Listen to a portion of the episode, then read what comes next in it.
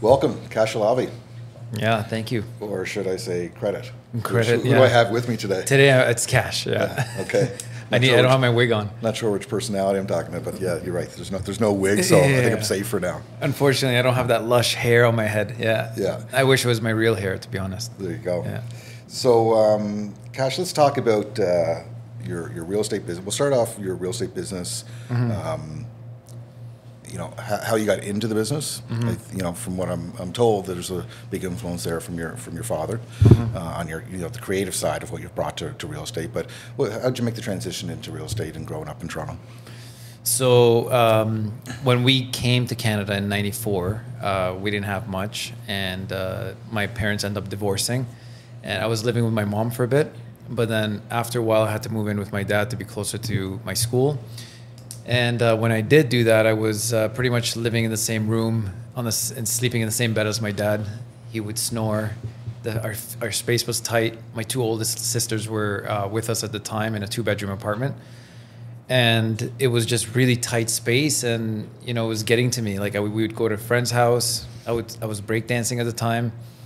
And uh, i needed space. I didn't have space to breakdance i didn't have space to do any sorts of you know hobbies and uh, i was jealous of my friends who had like basements or backyards and uh, i would just harass my dad be like we need a house we got to move into a house and it was great because the kids in my grade at the time all wanted cars and I was like focused on the house. And I'm so happy now. Like Square back then, I just needed the space. I, I wasn't really thinking investment wise. So he was like, uh, he's like, I can't afford it. You got to go find a job and like you know pitch in, and maybe we'll find we'll buy a house. And you're how, how old at this time? I was like 15 at the time. It's a big ask of a 15 year old. yeah, and and I was like, I was really threatening my dad. I was like, you know, if we don't buy a house, I'm gonna go take whatever money I have and put it in a car, an Acura Integra. And he's like, no, don't do that. That's not a good idea. It's not a good wise investment. So, anyways, that summer, my my sisters found a job, and because we spoke French, uh, we got a bilingual job. It was paying a bit more than uh, you know your minimum wage. And they're like, why don't you apply? And I was like, really? They're gonna hire me? I went for the interview and I got the job and I just started working my ass off. You know, I had no financial commitments, no cell phone bills, no nothing. And uh, I just started saving every bit of cash I could. I think in one summer I made close to 10 grand. And uh, that's when I was like, I got the cash and it motivated my sister, motivated my dad. And we like kind of pulled our money together and we went and bought our first house. We kind of stumbled on it. It was on Bayview and uh, near Bayview Village on the main street. So after you save this money up, how old are you at this point? The start when you're 16. 15. So you're 16. Yeah. So that's that's impressive. So we're driving to Richmond Hill, and on the way, we see this beautiful house on Bayview. But to us, it was like mansion coming from like a small apartment. And uh, we drove by it, and, and there was a for sale sign, and we're like, we're like, Dad, what do you think of this? And he's like, It's probably too expensive. It's Bayview Village. Don't even think about it. My sister's like, Just call the agent. You never know. So we called the agent, turned around, and he's like, I could be there. I could show it to you right away. We went, saw the house. It was they were asking three hundred fifty thousand, I think, and we bought it for like three thirty um, we had to like pool our monies together. We took, you know, like we borrowed some for the land transfer, this, that. Like we just made it happen. And uh, I feel like that was the start of my real estate career because it sparked something in me. And I'm like, okay, so this is how you go through the purchase. Um, and then my dad was like, hey, now you got to pay like one third of the mortgage, right? And I'm like, what are you talking about? I'm like, I'm going to school. I don't know what you're talking about. and then he's like, no, you're responsible. Like, I can't carry this on my own. So we thought about it and we're like, you know what? We're going to renovate the basement and rent it out. So we went to Home Depot on Saturdays. They had like classes on framing and drywalling. And, uh, and like I learned just a little bit to get me started.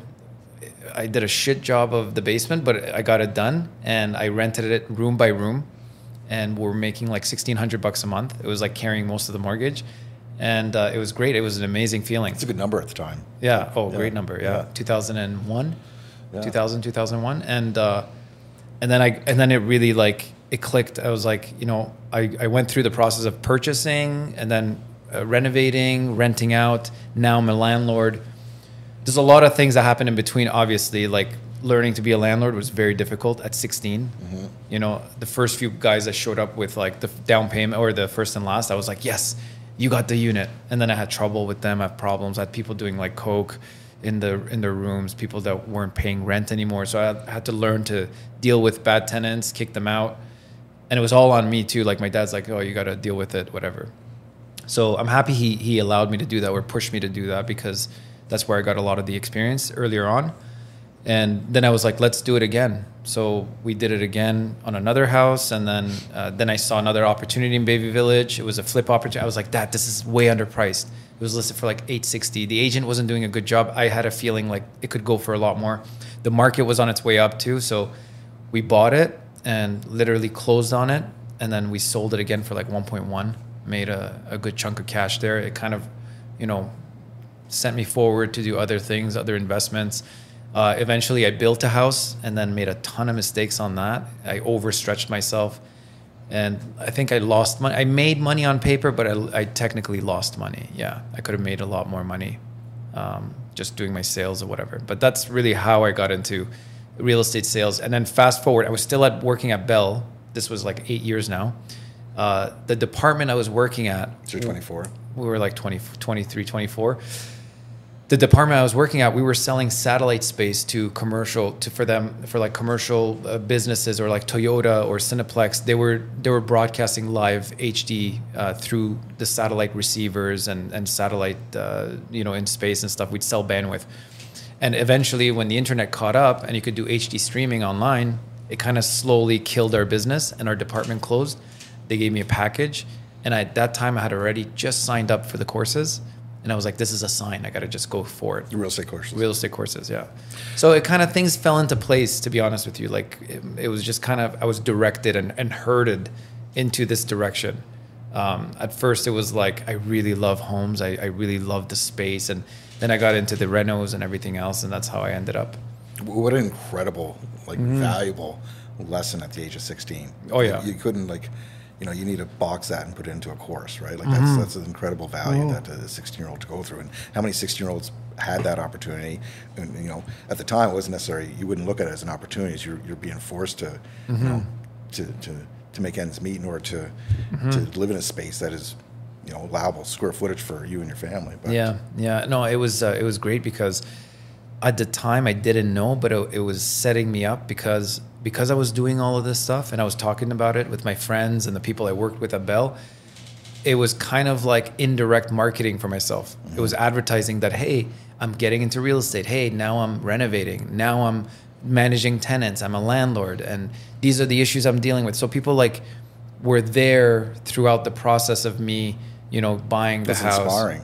It was inspiring and then they would come to me and also ask questions and they wanted to become landlords they wanted to invest at the time i didn't have my license so i was just helping people because i could because i'd gone through it and i think that gave me an advantage because when i got my license it was a smooth transition between just helping people and getting paid for it Yeah, Right? that's great. Yeah. So fast forward, then you're 24 years old, and you you you decide you got to go through the courses, and get your license. Mm-hmm. How did starting out in real estate? Again, you had a crazy, uh, you know, quick education, but Mm-hmm. how did the first year go? So I should have joined a team. I think, like looking back at it now, I would have learned a lot more from a team and kind of like cut my learning curve. But it was kind of, uh, it was like free for all. It was like it was me by myself, and I was trying to collect as many, uh, you know, clients as I could. Some of it came to me directly from like, you know, Bell where I used to work or my school and stuff, uh, and some I kind of went after. Uh, I joined Remax Realtron at the time because Barry Cohen was there, and I could see his signs at Bayview and York Mills. I'd drive through those mansions and, and look at them and So imagine you want to absorb through osmosis Barry Cohen, right? Yeah, exactly. And, and you know, I was so so like uh, naive at the time. I thought I thought brokerages uh, interviewed us. I didn't think we interviewed brokerages. Yeah. So so I went to Remax Realtron was the first place I went because of Barry Cohen, and then they're like. Yeah, we, we would love to have you, and I'm like, yes, I got accepted, thinking like, Yeah, yeah. you know, I, I did something special. But obviously, any brokerage is uh, willing to take on new agents anyway, so um, so yeah, I started there, and it was uh, looking back at it. To be honest with you, I didn't really. I don't. I would never go back there. I think the environment is not a healthy one. It was very competitive. Uh, it was like a dog eat dog, uh, backstabbing kind of culture. If you left an address on the table somewhere, someone saw that, they would have been at that home trying to get the listing. Yeah. Um, and very old uh, school. Very old school, you know. And I learned a lot, I guess, to kind of have thicker skin. I lost a bunch of listings that way, um, and uh, but but it made me feel like like every salesperson was out to get me, you know. Uh, it wasn't until after later on when I switched over to Remax Hallmark and, and seeing brokerages like yours uh, that it opened up my eyes to like what the collaboration For and sure. helping each other and having a healthy and working environment really meant. Yeah. Um, you know, you could do a lot more transactions amongst your colleagues versus like in a setting like that where it's very competitive. You don't even want to mention an address. Yeah. You don't want to do. There's like a bitter kind of, uh, you know, Yeah, it's an old school mentality, right? And, Mm-hmm. and I actually have a lot of hope for you know, you know, old guys.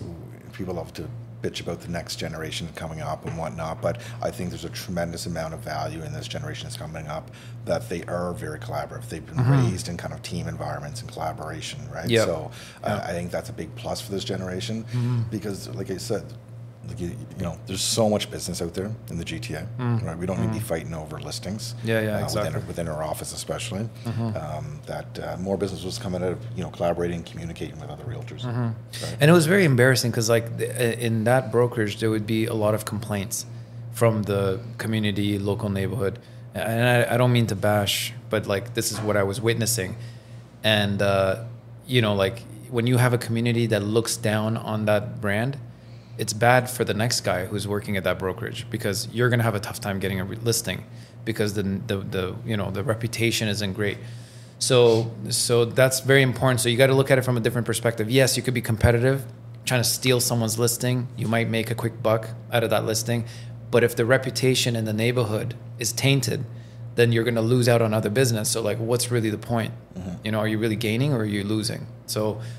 No, definitely collaboration. Um, you know, working in conjunction with the brokerage, your colleagues, uh, to build a better brand that's well respected in the community is it's much more important for sure. So, how long did you last in that environment before you moved on? I was there for six years. For six Yeah. years, I didn't know any better, to be honest with you. Like You thought it was normal. I thought it was normal. Yeah. And, and for, for a, lo- a big part of the, the industry, especially maybe at that time, Mm-hmm. it, it was right. Yeah, exactly. Yeah. So th- there's a lot of brokerages out there, and there's a ton of brokerages. Every single one of them will promise you a certain thing, but they all have a different culture. This is what I'm realizing. Culture is very important, um, and the more I do social media content, the more I realize culture is very important because you want to be around like-minded people that encourage your certain things that you your habits that you know are doing well for you or keeping you as a you know healthy individual business wise family wise whatever and there's a lot of brokerages out there that are not really producing or they're not um, they're not encouraging their realtors to better themselves uh, to get education whatever coaching. And and then you end up becoming stale in that brokerage. Um, but you don't know any better. It's like being in an abusive relationship. You don't know that if you should leave that there, partner yeah. or not leave that partner. And uh, and so it's very important to go out there and explore and have communications like I do with you. You know, we're friends now and Relationships, yeah. relationships, and uh, and I get to see how you do your your you know inside uh, kind of stuff with your brokerage and your agents, and I admire the things you do and uh, the effort that you're putting into content making, your studio, your green screen, um, and also encouraging your realtors, especially the older guys who don't want to get on content, Yeah. which should be getting on content. Yeah. So, uh, so I appreciate that about you and uh, how you're pushing that on your. Uh, And likewise, same yeah. same amount of respect for you and, and what you're doing, right? That's why you're here Mm-hmm. today. So let, us you know we're talking about social, Mm-hmm. and uh, I agree. A lot of the um, I have quite a few older agents that uh, are really apprehensive about it. They they built their business on networking Mm-hmm. and and you know making the rounds in the neighborhood and the communities that they want to work in, and which Mm-hmm. is great. That's how a big foundation can be built in this business. Mm-hmm. Uh, tell me how social and building content can help those guys as well because a lot of them are very uh, uh, apprehensive to, to put themselves Mm-hmm. out there online So this is what I've noticed. The reason they're apprehensive is because they've built an image doing what they they were doing, which was like flyering and so on and so forth. So for them to come on camera, they're afraid that their clients now are going to see them from a different angle and, and change their perspective or change their opinions of them. Um, but it's very important to understand the, uh, the exponential, uh, you know, like effort that you can get out of social media content.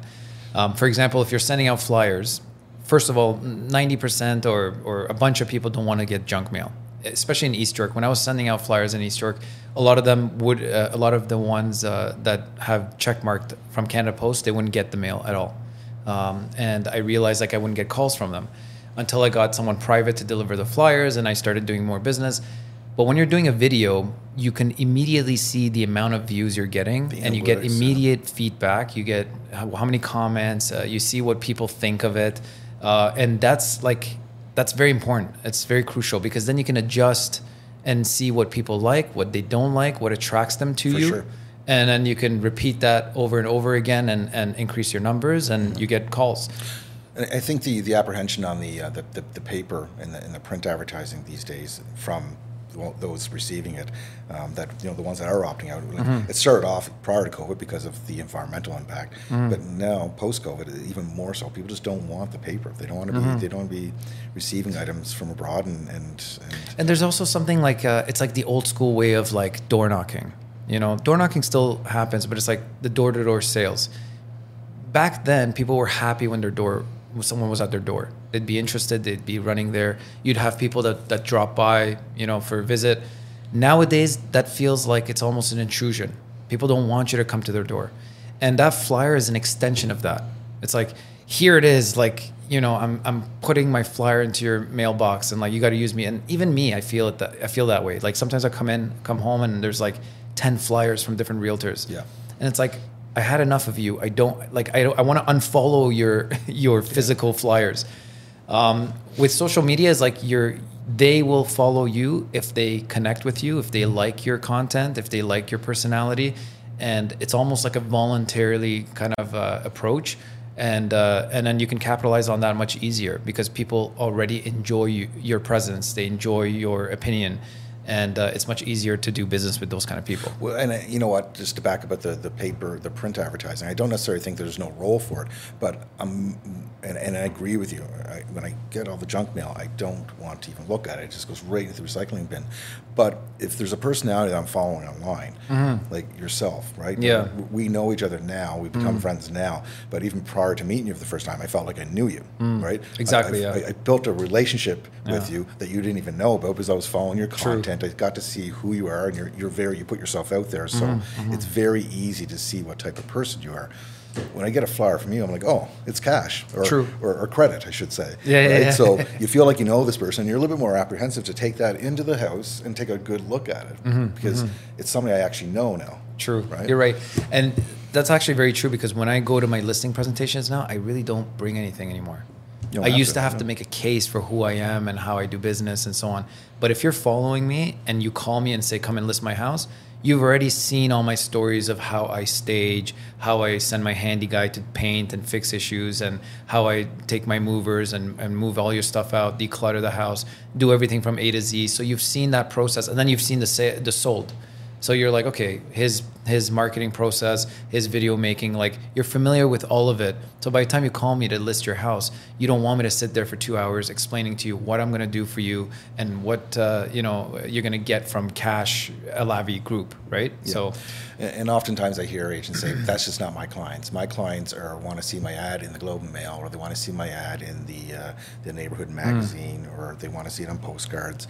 But you know, you're a 50 year old agent that's very successful, that is uh, has a demographic of clients that are anywhere from late 40s to maybe as high as late 70s. Okay, so maybe that's true, but you're 50 years old. You have 15, 20 years left in your career. Do you not want to be capturing their kids and mm. their grandchildren, mm-hmm. right? Who are going to be choosing their who they work with when it comes to mm-hmm. banking or or realtors or whoever in a mm-hmm. much different way. Yeah. right? And you know, when they say that, that's just an identity they've created for themselves in their minds. Yeah. Uh, because that's not true. Every single person nowadays likes to see content. We like to see video. If I buy something, do I want to read the book uh, the instruction book, or do I just want to see a quick video of how it works? Of course, I want to see a quick video. I can't even see the instructions anymore, so yeah, I exactly. right to YouTube. exactly. Yeah, you, can, you need your glasses, right? Yeah. So, so no, it's uh, it's that's just an idea that they've created in their mind to justify why they're not doing content. But the reality is, they will definitely benefit from content. I wouldn't be sitting here. It's funny. The other day, I was walking down. I, I was, sorry, I was at the gym. I was I was on the treadmill. I was doing a video of myself for my stories. The guy next next to me, older gentleman, he's like, "Oh, you're talking about uh, farm and stuff like that," and I'm like, "Yeah." So we started talking, and he's like, "What do you do?" I'm like, "I'm a realtor," and he goes, "Oh," he he does this, and I'm like, "What do you mean? Like, like that's rude, right?" And um, and then I was, and then I, I started thinking to myself because I, I realized people do dislike realtors, and and uh, generally speaking, and the reason why is because our business is not really regulated. We have a ton of realtors uh, in the city of Toronto and GTA, and not all of them are actually doing business, right? So when you're dealing with a, a part-time agent, you might have a bad experience because a they're at work somewhere, they're not picking up your calls.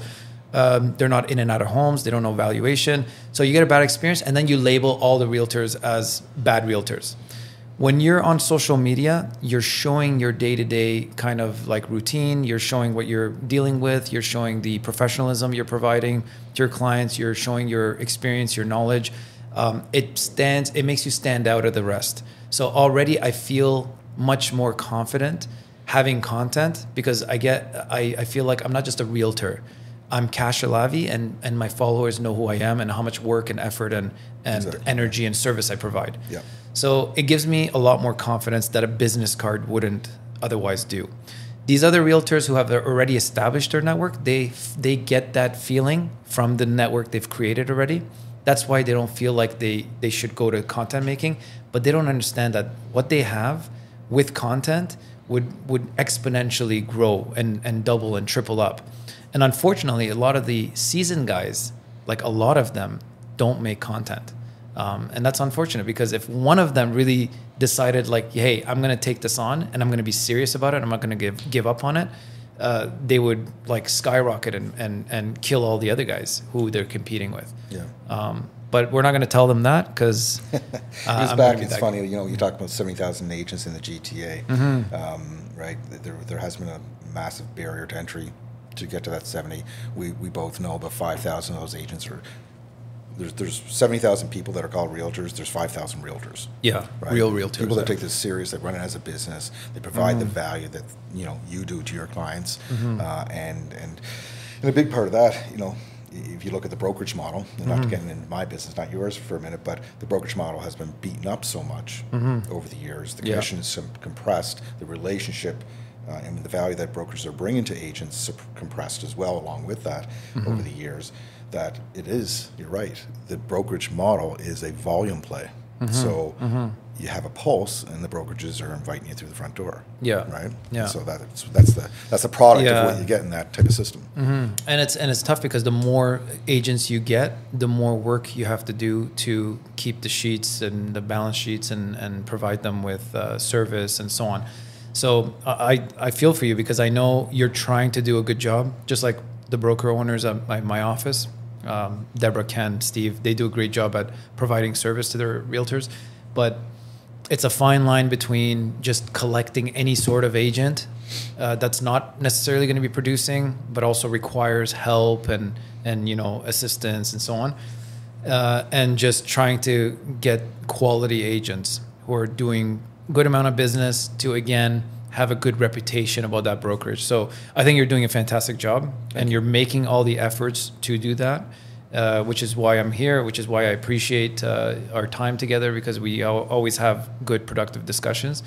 And uh, you know, it's it's great to see a broker owner, like you said, because you guys have taken such a small. Because back in the day, it was like 50-50 Yeah, all yeah, around. sure. So the And- brokerages and, were and, making and, the agents were getting the value out of that 50-50 relationship. Exactly. Yeah. Yeah. They were getting the value, but it was also different. So the brokerages would do most of the marketing. The agents would just service.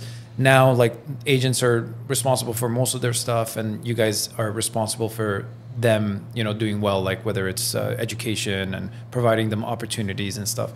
Um, but uh, with uh, the way you're doing it, the effort, because you don't have to put the effort in, No. but you decide to do, because that's going to better your agents, build sure. your reputation, build your brokerage, and then attract other like-minded realtors who want to be in that same culture. Exactly. So that's that's good. It's appreciated. It's just like how I go above and beyond for my clients, and I make sure that their home is staged, their home is painted, the the repairs are done. We declutter their home. I don't have to do that. There's a ton of agents, especially in a hot market. You can just put it on the market and it'll just sell itself. Exactly. And clients will never know if they would have gotten two million dollars or two point one, because you only get one one chance at, at selling your house. So what if you did do the staging and the repairs and it looked really nice? It would have gotten you an extra hundred grand, but you And don't know we know both that. know that goes a long way. It Goes a long way. does. They- more eyeballs on the property, Yeah. right? And, and it can make a it can make a big difference on offer night. Hundred percent. And I didn't know that as a new agent. No. So I used to just get away from doing it. It's a lot of investment. Like I've spent anywhere from my minimum cost these days is like three four thousand on a small condo, and it goes up to like twenty five thousand dollars I've spent on some of the other homes.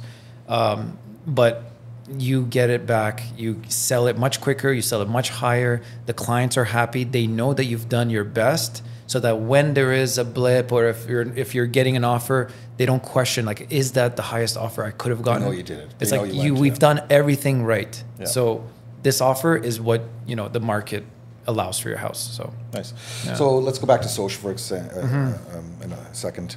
You you know you, you've taken a really creative pr- approach. So you're not just going to down there talking about market reports. You've taken a creative approach approach to your network and, and trying to you know introduce yourself and, and your alter ego to to the network. Mm-hmm. Uh, you know, one, what was the motivation for that? I know uh, um, Cameron tells me that you had some creative influence from your father. So let, let's talk about that. And uh, two, ha- are you seeing that translate into business and, and how so? So when I first started with the content, um, I wanted to make content, but I didn't want to make like regular realtor real estate content. And I was doing well enough for myself uh, that I wasn't like just making content for the purpose of making money. I was like, I want to just get out there, but I don't want to do you know the regular boring stuff. So I decided to just let my inner uh, child and my uh, you know goofy side, my my humor, just uh, just let it out. So I started with just making content for myself, really, and and I think that's where the key is because a lot of realtors will think of making content for the purpose of gaining a client. And when you do that, you're constantly adjusting and recalibrating what you're saying, how you're looking, and so on, and it's coming out as not authentic, and and then people don't connect with it when I when I did it, I just like I'm just gonna be funny and and you know if I think of a joke, I'm gonna translate that into a video and put it out there and and people started really connecting with it. At first, people were like, "What is this guy doing?" Right? Because you don't know, you don't you don't have a backstory to who is this guy and, and is he actually funny? Is he just making jokes? But then, as the years went by, I uh, I started kind of creating a, a following where people were fans of the content I was making, um, and then and then they started seeing my stories of how I do the more serious stuff on a day to day basis. Because the problem with social media is whatever you put out there gets amplified. Yeah. So if you do a, a funny skit, they think you're just a goof but you have to balance it with your other stuff. Obviously, I have five kids. I'm a father. Like, I can't just be a goof in my whole life. Like, I'm, I'm running a business. It's now my 14th year. Like, I'm doing something else than just making funny videos. Now, my followers are understanding and getting the whole picture of who I am. Like, I like to be healthy. I work out. I, you know, take care of my kids, my family. I take them out, make sure they get experiences. I take care of my clients. Um, but I have this nice sense of humor that I don't mind uh, putting out there because I know there's people that can relate to some of those jokes um, because most of the stuff is is relatable. You know, like whether it's an agent relating to the funny uh, real estate joke or it's a client relating to the joke. Um, when people relate to it, they it's a much more powerful connection than just seeing you talk about a market um, stat. You know, they don't Mm-hmm. Like every connect to other that. realtor that's every other realtor. Like they'll, they'll, they'll, they might listen to the stat and just to get an idea, but most people are not buying or selling every single day. So they don't care for that information until it applies to them. But if you're making content that is more relatable, um, they're going to want to hear more about more from you, and they'll be more tuned in, and their attention will will be there. Um, and attention is the biggest uh, currency right now. So How, do your uh, kids like your uh, performances? Uh, they like it. I had my son the other day, uh, and I was telling Cam this. Uh, we were going through the garage cleaning things, and uh, I, I had a video where I dressed in heels and with the wig, um, and he saw the red heels, and he's like, "Oh, Papa, Mama's shoes," and I'm like. I, I was like, uh, yeah, mama's shoes. Mama wears 11, size 11 shoes. Like, give me those. Just like change the subject. Yeah, yeah. I don't want to get into that conversation.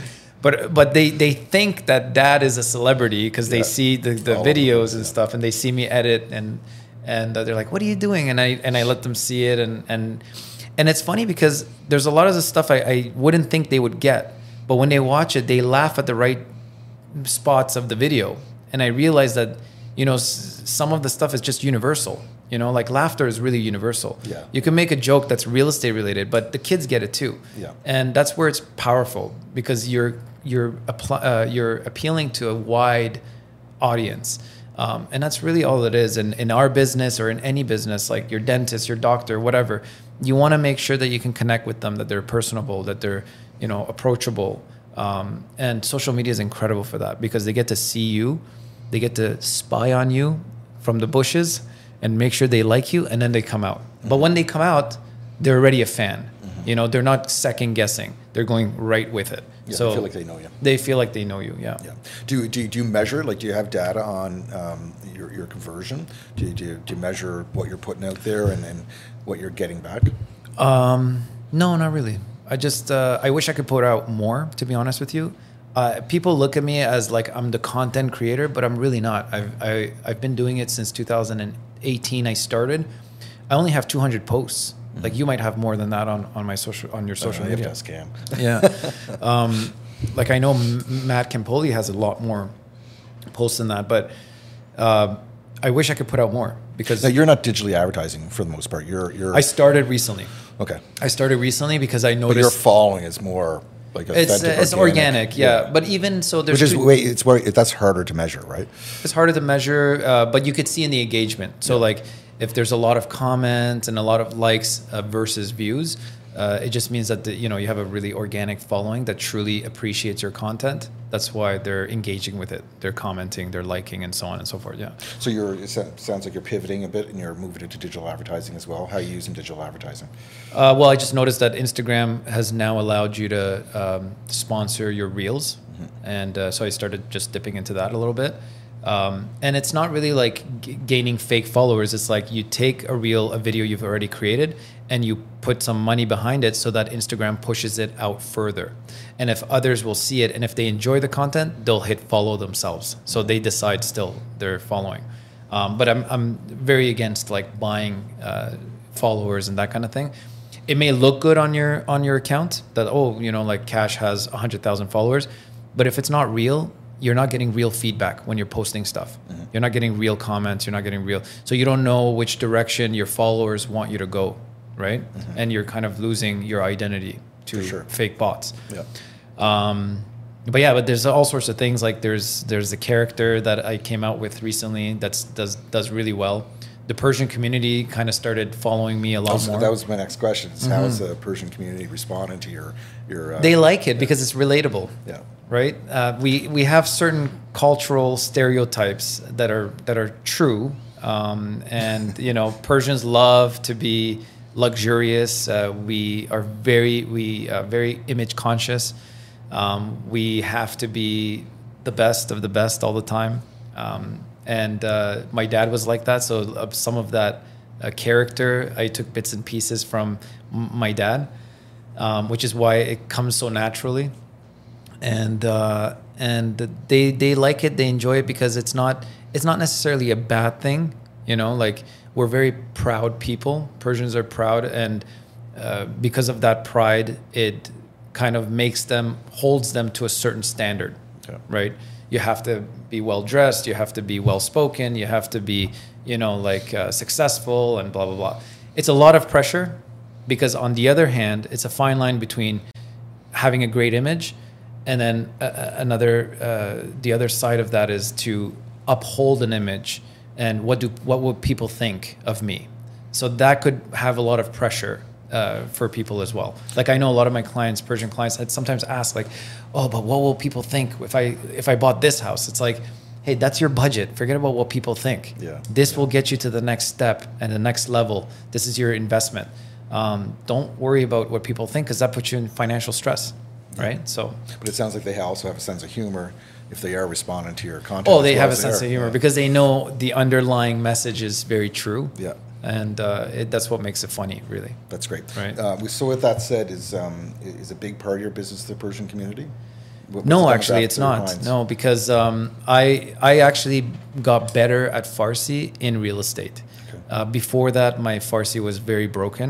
Um, we left Iran when I was three years old. We lived in Europe, in Belgium, and uh, we came here in '94. I spoke French was my first language, pretty much.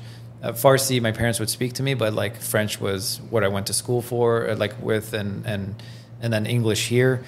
Um, so all my clients around me were like friends and colleagues from past workplaces and not many Persians. But when I started working in Willowdale and doing business in Richmond Hill uh, with Realtron, that's when I started dealing with a lot more Persians.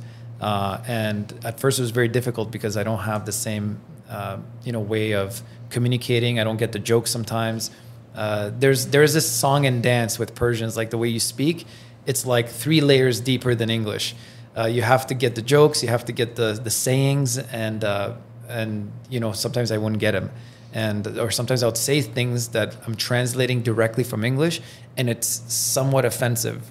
You know, in for, amongst Persians, you have to be well spoken. You have to you have to speak a certain way. It has to be a very respectful way. Like if you're, you can't just say, "Oh, you don't know, you don't know what you're talking about." For example, you can't say that. That that's very disrespectful. But we might say that to each other, like, "Oh, you're you're not, you know, what you're saying is wrong." For example, like that's that's that's okay to say, but amongst Persians, like that would be rude. So learning that took took some years, and uh, I had a partner who's uh, uh, Persian at some point, and he helped me and he taught me a lot of that too. Um, and actually, talking about all this uh, Persian culture and and uh, and stuff, I want to kind of. I was going to. I was going to brought open this. Up. I was going to open up. I was going to open this up for you, but uh, you know, I want to get into some uh, uh, you know business planning, scheduling, uh, consistency. No, no, you can- you can talk. continue, you but can continue, While but we're still on stuff, talking yeah. about your Persian and your your different characters, let's get into explain why the scissors are on the table. No, the- no. the so I brought you. So so I didn't. You know, Cam asked me to bring the wig and stuff and pull out the Persian character, but I'm not going to do that. Instead, you know, I'm not wearing a wig, right? Yeah, yeah, no, no, you're not wearing the wig. Uh, I know your hair is nice, and it probably took some time to get it that way. No, but I did bring you to get you more familiarized with the Persian um, culture. Um, you know, if you know anything about Iran and where it's located um, and the history, the history is super long, and uh, where it's where it is geographically, it's like in the middle. It's like the hub of all the trades. So Persians have a wide range of different foods and things like that, and we really like sour things. So, how do you like sour? I love sour. You love sour. Oh, yeah. Oh, good. Okay, perfect. I thought you wouldn't. I'm big, so I'm a big pickle guy. So okay, good. So I brought a bunch of different things that I want you to try to see what level of sour you can handle. Okay. So here we've got like some fruit to go stuff. Um, then we have some like sour, uh, like Lavoshak candy. I think uh, people would know this.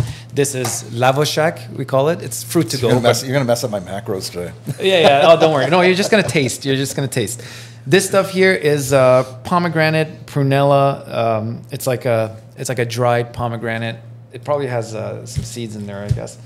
And then I can't. I know this is not really technically sour, but I gotta get you to try this. Cam tried this before. Look, he's he's yakking. You can't see Cam's face, but he's yakking. So this is one of my favorite things. Persians love it. I, I made a bunch of kids try it back in high school.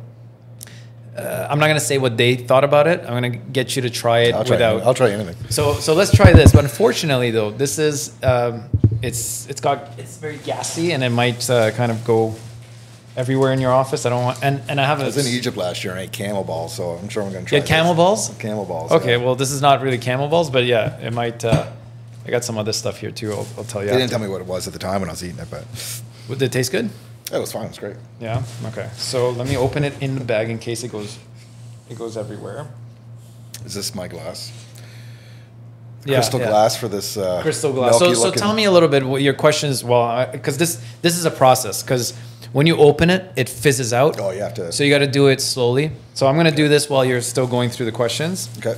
Yeah, Okay, so- you do that. yeah, so or tell do me- we want? Should we open up this and taste it first? Yeah, you have scissors here. Yeah. Okay. There. So you know what? Let's go with this. Yeah, you you do this. What is this? Like a fruit roll up?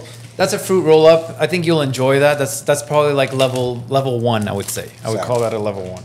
It's like that. Uh, what's that podcast? The guy who makes everybody. Oh, like the the, wings, the spicy hot wings? wings? Yeah, yeah, yeah. See, I think this is uh, this is great to get you familiar. How much uh, how much do you know about the Persian culture, Persian foods? Uh, Um, have you I don't tasted? claim to know a lot. Persian food. I eat. Like yeah. Take a look at this. So I've never seen dual look this Did you, fancy. Did you ever go to Banu? On, uh, Banu, yeah, yeah. That's that's like infused a little bit. yeah. So it looks like milk. It's fizzing like Coca Cola. This smells good. This is this smells sweet. That one. So the guy told me is like we don't really have too too sour, but I think that's like he's talking Persian standard. So it should still be sour to the average guy, but but since you like sour, you might you might be okay with this. Um, that one is a cherry flavor. They do pomegranate. They do they do all sorts of different other flavors too. Um, peaches and plums and stuff like that. really here, here, give it. To, oh, okay, you got it. There, it's on two layers, both layers, of front and back. And um, yeah, so I love sour. I love candy. Now is there plastic on this? Yeah, there's plastic on every uh, two layers of plastic, one on each side. They're given to me. Yeah. So while I do this, you have the cameras on on him.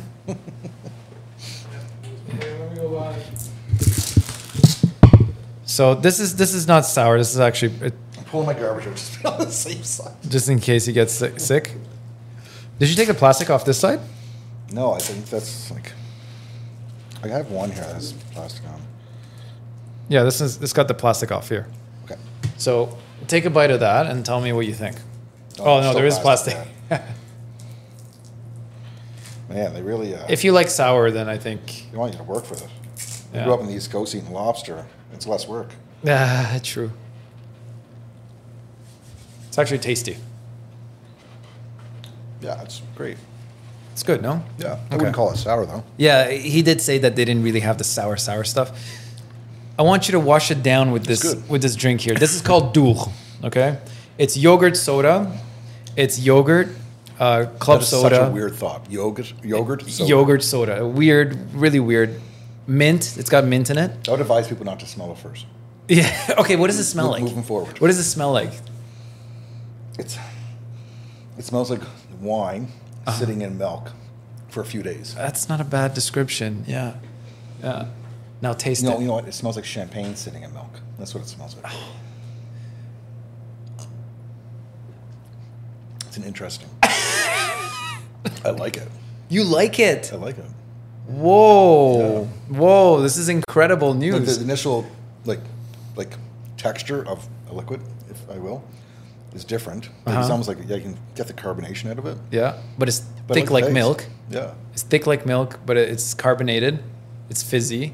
It's got mint, yogurt mint. I like it. You like it? Yeah. Wow, this is incredible. You're gonna have to put this. Uh, you're gonna attract a lot of uh, Persian realtors from the fact that you love this sour stuff. I thought I'd be here like making you make all sorts of sour faces. Tell them to come down. I'll buy a case of it. so you know what? We're gonna skip the rest here. Right. We're gonna go straight to the to the Big Bang. Okay. This here is I don't know how to describe it. This is the last process of milk. This is where milk goes to die, and that's why it's black. Okay. It's called like we let the milk curdle. You let We've yeah. let it age. Yeah, I, I don't know exactly the process to be honest with you, but yeah, it's it's after after uh, after yogurt, after cheese, after it's just like rotting in the sun. I don't know what the process is, but Amazing salesman. yeah, yeah, yeah. You're gonna you're gonna enjoy this. This is gonna be a whole different whole different bang. Let's see if you Looks really. like a block of hash. it looks like a block of hash. Yeah, this would be a great way to smuggle hash, actually, possibly. So, so I want you to take a piece of that.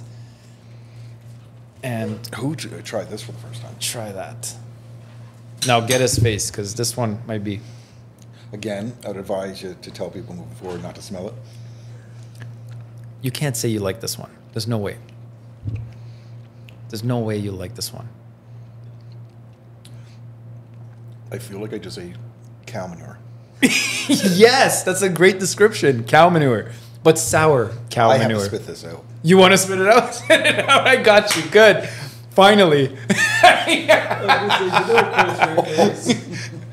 oh, you know what? Oh my god! You want to know what's funny? My mouth is watering for this right now. I just smelt it, and uh, I want serious? it. Oh, I love this stuff. I love this stuff. Mm. Mm. And you know what? To be honest with you, that's actually a good It's so one. weird. Now that I spit it out, I'm liking the taste. Mm. Like it's like um, now it's sour. Mm-hmm. But at the time, it actually it felt like I was tasting what cow manure smells like. You're right though. It, it kind of tastes like milk has gone super sour.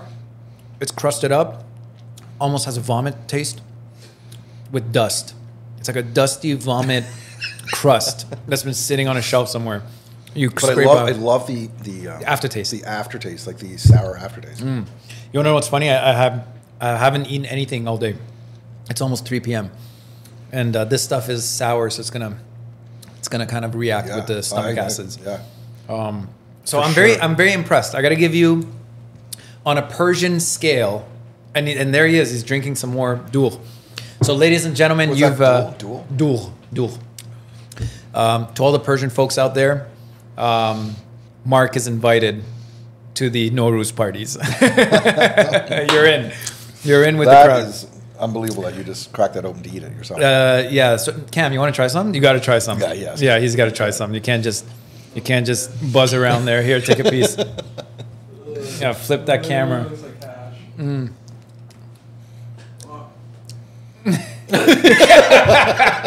Ah, he's almost. Ladies and gentlemen, you're not, you can't see this, but he's almost gagging, and he did. He spat it out. It's like beef jerky and chalk. Yeah. If you would like to try some, contact me directly because you can't buy it at Loblaws. I guarantee you that.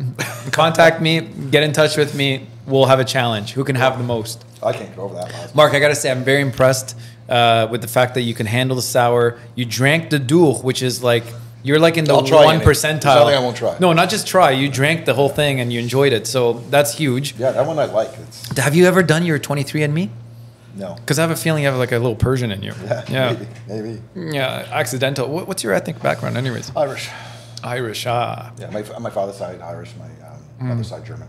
mm, interesting. Yeah. Okay, well, congratulations. Thank you. Yeah. Back to business. Back to business. You have a lot going on. Mm-hmm. You are. One of my biggest pet peeves is when agents say, "I don't have time for that. Yeah. I don't have time for building content." Mm-hmm. Um, you're a seven-figure agent. Mm-hmm. You are building a ton of content. Um, you have a wife and five kids. Mm-hmm. You have your own investments. Um, talk, talk to me about your schedule. How you maintain that schedule. How you maintain health. Like you said, you're Mm-hmm. big to the gym, as, as we see online a lot. Uh, so tell me about maintenance of your schedule and, and, and fitting it all in. So you know what the, the problem is? Perfection. I used to be a perfectionist. Perfection is actually is bad. It's an inhibitor. Yeah, because it, it will it will make you stall on the tasks and you'll procrastinate because you want to just do it perfectly.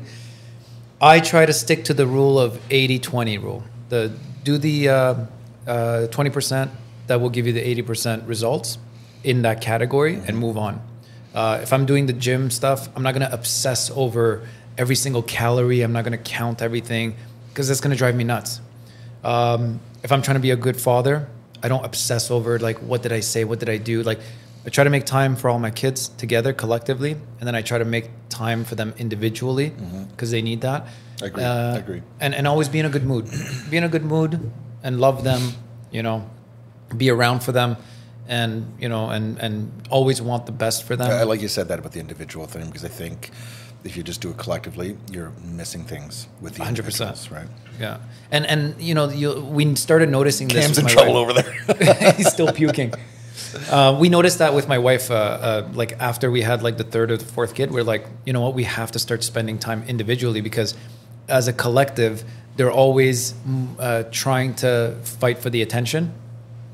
And until you give it to them and charge their batteries, they're not going to cool down and settle. They're going to start acting out and wanting Yeah, that yeah, attention. exactly. So, and it's cool, like because we, you know, I, I'll take Casper to work sometimes, or I'll take Uh, I'll do something with Kenzo, like arts and crafts. Like he, he likes that stuff. I'll go to the arcade with Keanu. Like he, he's he's a gamer kind of thing. Um, you know, or we'll go for walks, and we're going camping soon. And uh, we just came back from a, a like a Mennonite uh, farm, which was really cool because we got to milk cows and goats and stuff like that. But you don't have to go crazy to be the perfect dad. You don't have to be the perfect dad. You have to be a good dad. Intention. You don't have to be the perfect agent. You have to be a great agent. Um, and that's that's exactly it. Like I don't kill myself with the details. I just go with the flow. When it comes to business, what's the most important thing? Having the experience, the knowledge, and the ability to do a good job for the client. But more than that, the clients want you to present. They want you listening. They want you to pick up the phone when they call.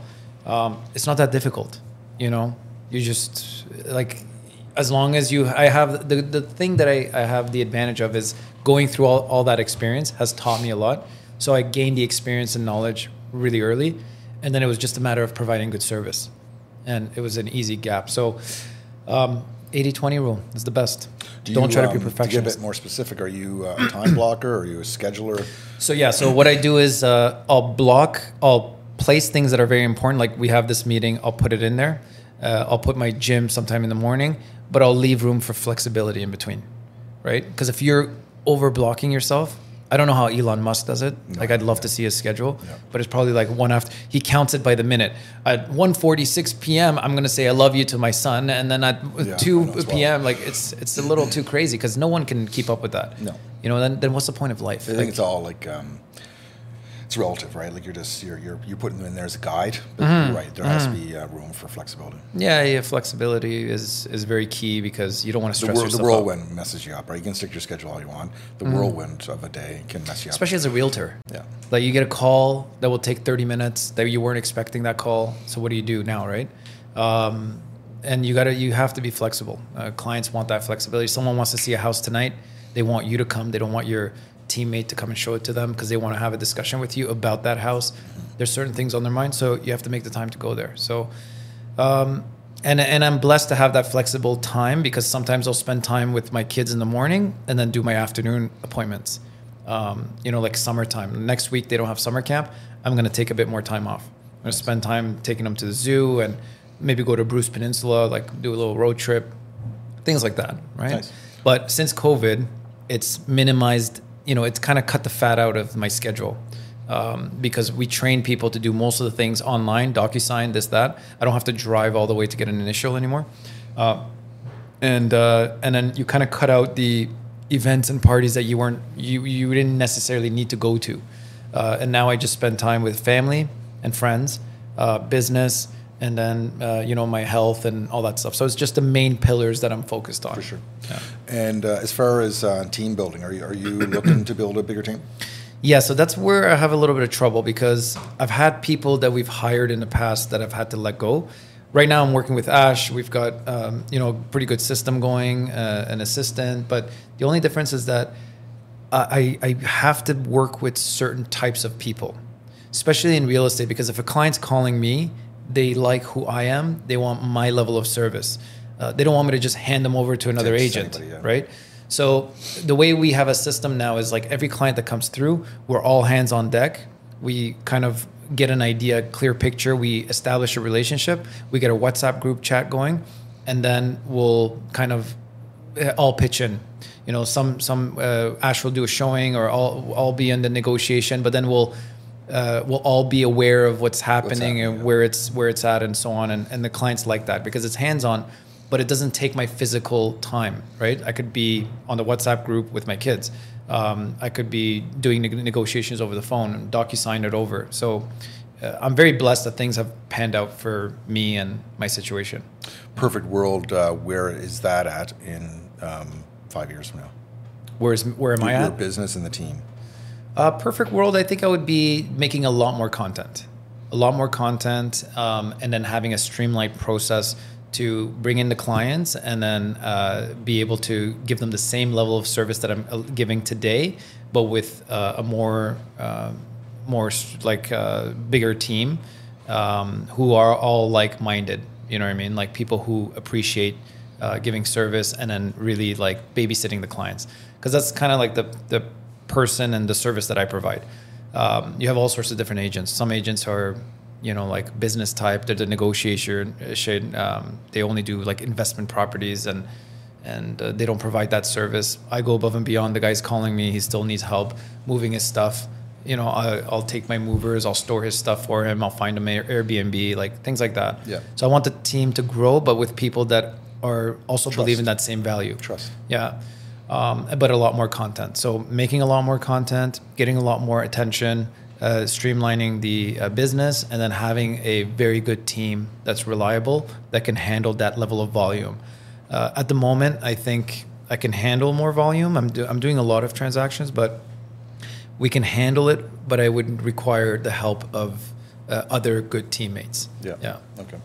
And what, what platforms are you using? Do you see any trends going a certain way, or are you going to just continue on it with Instagram, or are you going to start jumping over to other platforms? I really like Instagram, and the reason I like Instagram is because I'll I'll repost on TikTok, but I find TikTok is like a there's like a it's like a cesspool of like negativity, and the reason why people are a little bit more brutal on TikTok is because Instagram allows you to share a lot more about your life. People get a better idea of who you are. On TikTok, you just post the video, uh, but you don't post pictures. You don't post like I know you could do stories, but I'm just not used to it, so I don't post my stories. I don't have highlights on TikTok. On Instagram, someone's land on there. They can watch my highlights, see what sales I've done, see my family stuff, uh, see some of the pictures, uh, and then see my process with the staging and, and whatever, and then see some of my sales, and then see my funny videos. So they get a complete image of who I am, and it's easier to you know like uh, portray that on TikTok it's just like this guy just made a funny video like what kind of and then you get so much hate comments like oh realtors just make f- uh, uh, free money blah blah blah. And I'm like okay well if it's free money why aren't you collecting? You know what I mean? Speaking of that, uh, Yeah. I was just talking to Matt about this this morning, but uh, um, how do you deal with the hate? uh, you just can't give it attention. There's hate uh, in this world at every corner.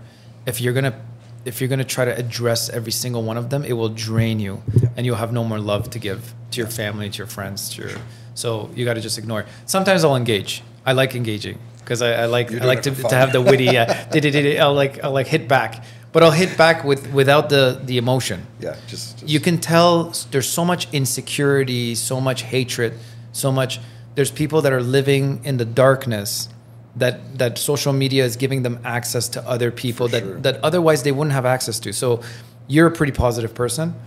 If someone is very dark and just wants the worst for the people around them, you wouldn't be interacting with that person. I have zero patience for it. Just Yeah, you have zero patience. But on social media, you can brush shoulders with them very easily. Yeah, they can come sure. on your page and leave comments. Matt, and, Matt made a good point this morning, though. If you, if you, if you, you know, don't give it any time, but if you take three seconds to look at it, they're usually fake accounts, and it's someone that just has too much time in their hands and just has too much hate in their own life. Yeah. Right. And and most of the time you'll say or make comments on things that you're insecure about. Mm-hmm. You know, if if someone said Kash, you're gay, I'd be like, well, whatever. Yeah. You could think whatever you want, you know. Doesn't bother me. It doesn't bother me. I have five kids. I have my wife, but, and if I was gay, who cares? Like, who, what's what's it to you?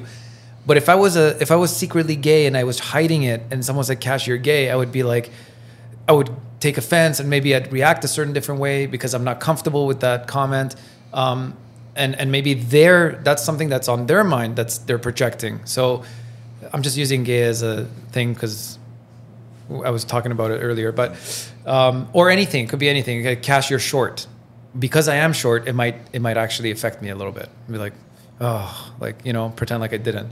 But if I was like six foot two and someone's like, Kash, you're so short, they're like, okay, good for you. Like, you know, so it, it's usually if it's something that's an insecurity, you'll either you know pick on someone for that insecurity, and it shouldn't bother you unless it's really like an insecurity of yours. But it's a matter of not letting it you know just letting it pass and and and you know understanding that people have their own problems and Yeah, there's too much uh, support and, and positivity to go down that route, right? Just Mm-hmm. Yeah. just stay away from the road.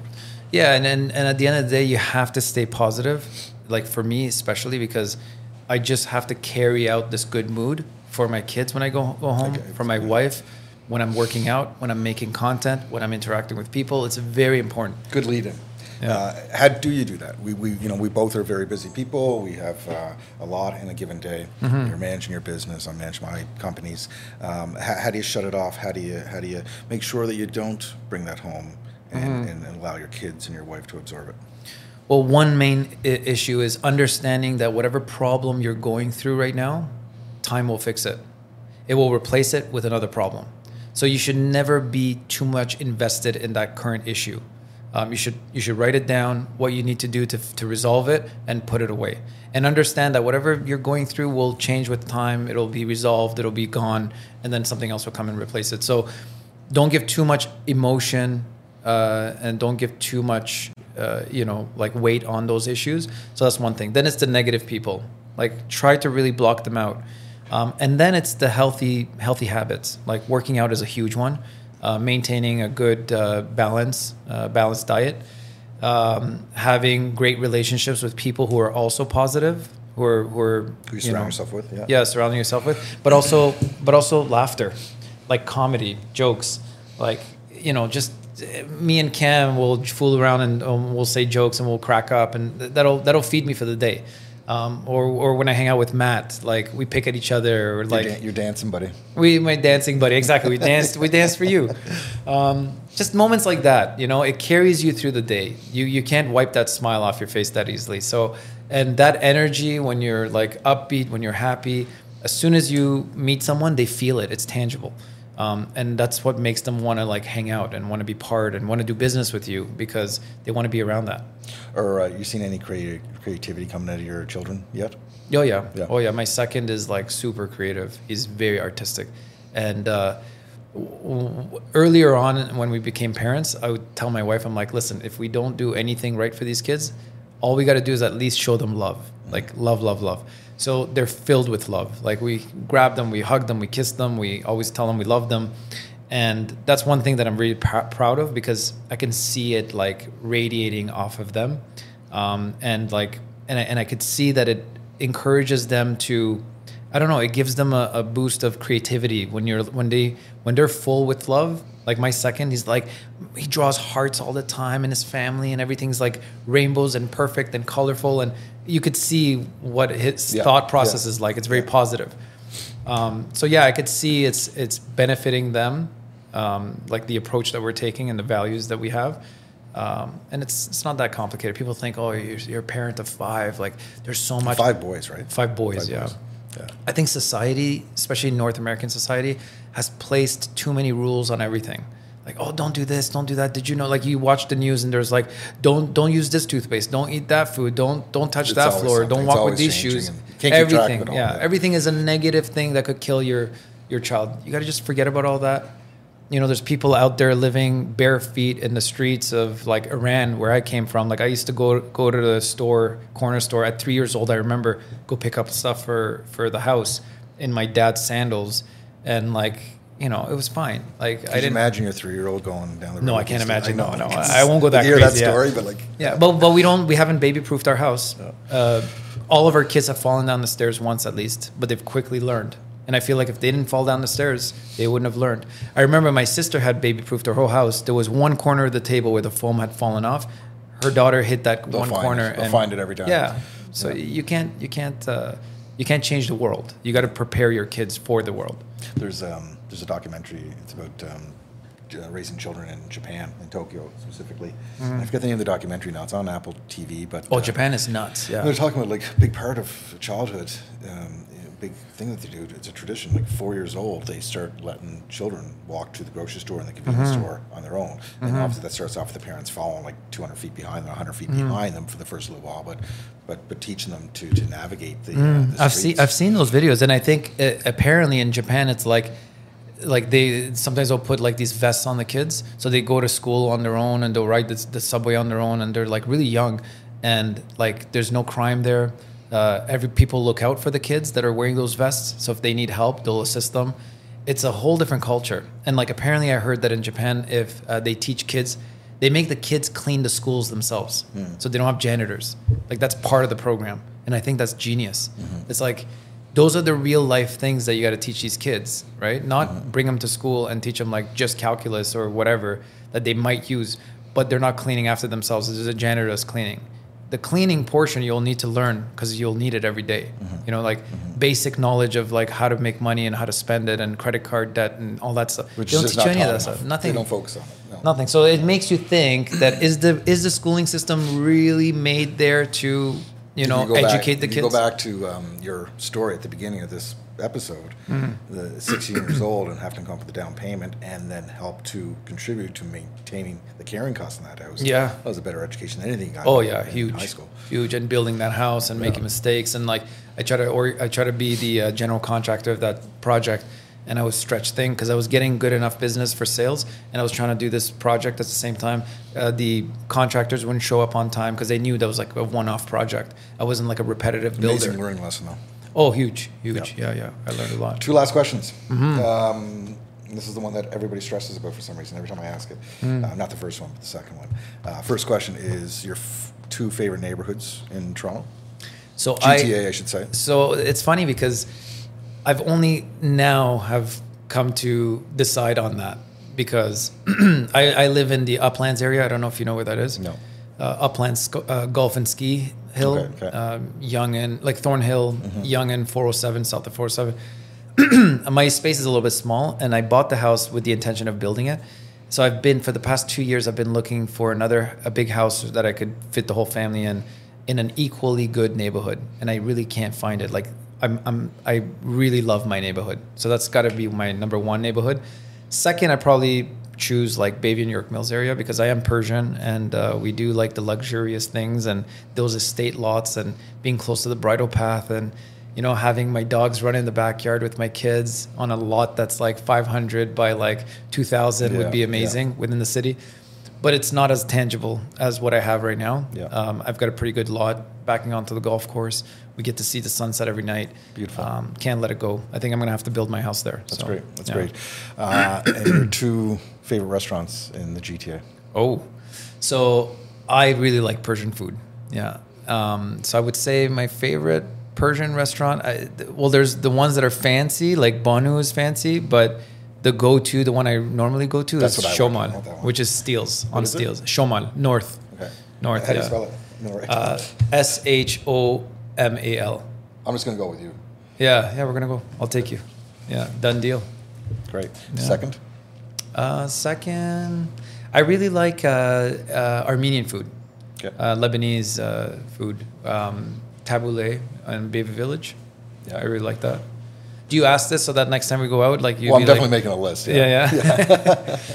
Yeah, I like I like Middle Eastern uh, cuisine. I'm I'm a big foodie guy. Like I like sushi. I like Italian. Uh, I love Middle Eastern. I agree. It's just a, it's a healthy way eating. Mediterranean, Middle Eastern. Like I love fruits, vegetables. Like I've got to have a wide range of. Like when I go to Persian uh, restaurant, I don't just eat kebab and rice.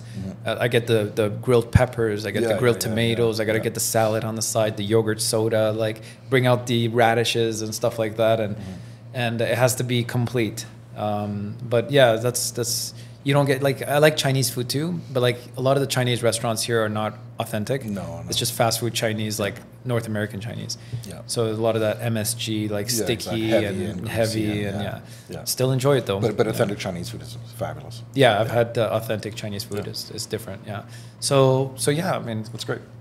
Well, this was uh, this was entertaining. I'm surprised we got through this with seeing the wig, but uh, Yeah. I, I got to try some of this stuff, and uh, yeah, it's great. Pleasure yeah, I think you I think you know what you gained a lot of uh, Persian people's respect And today. again, like I, yeah, I do that Doogh. again. That was yeah. uh, was Mark likes doogh. That's that's that's huge. Yeah. Duels. How do you spell it?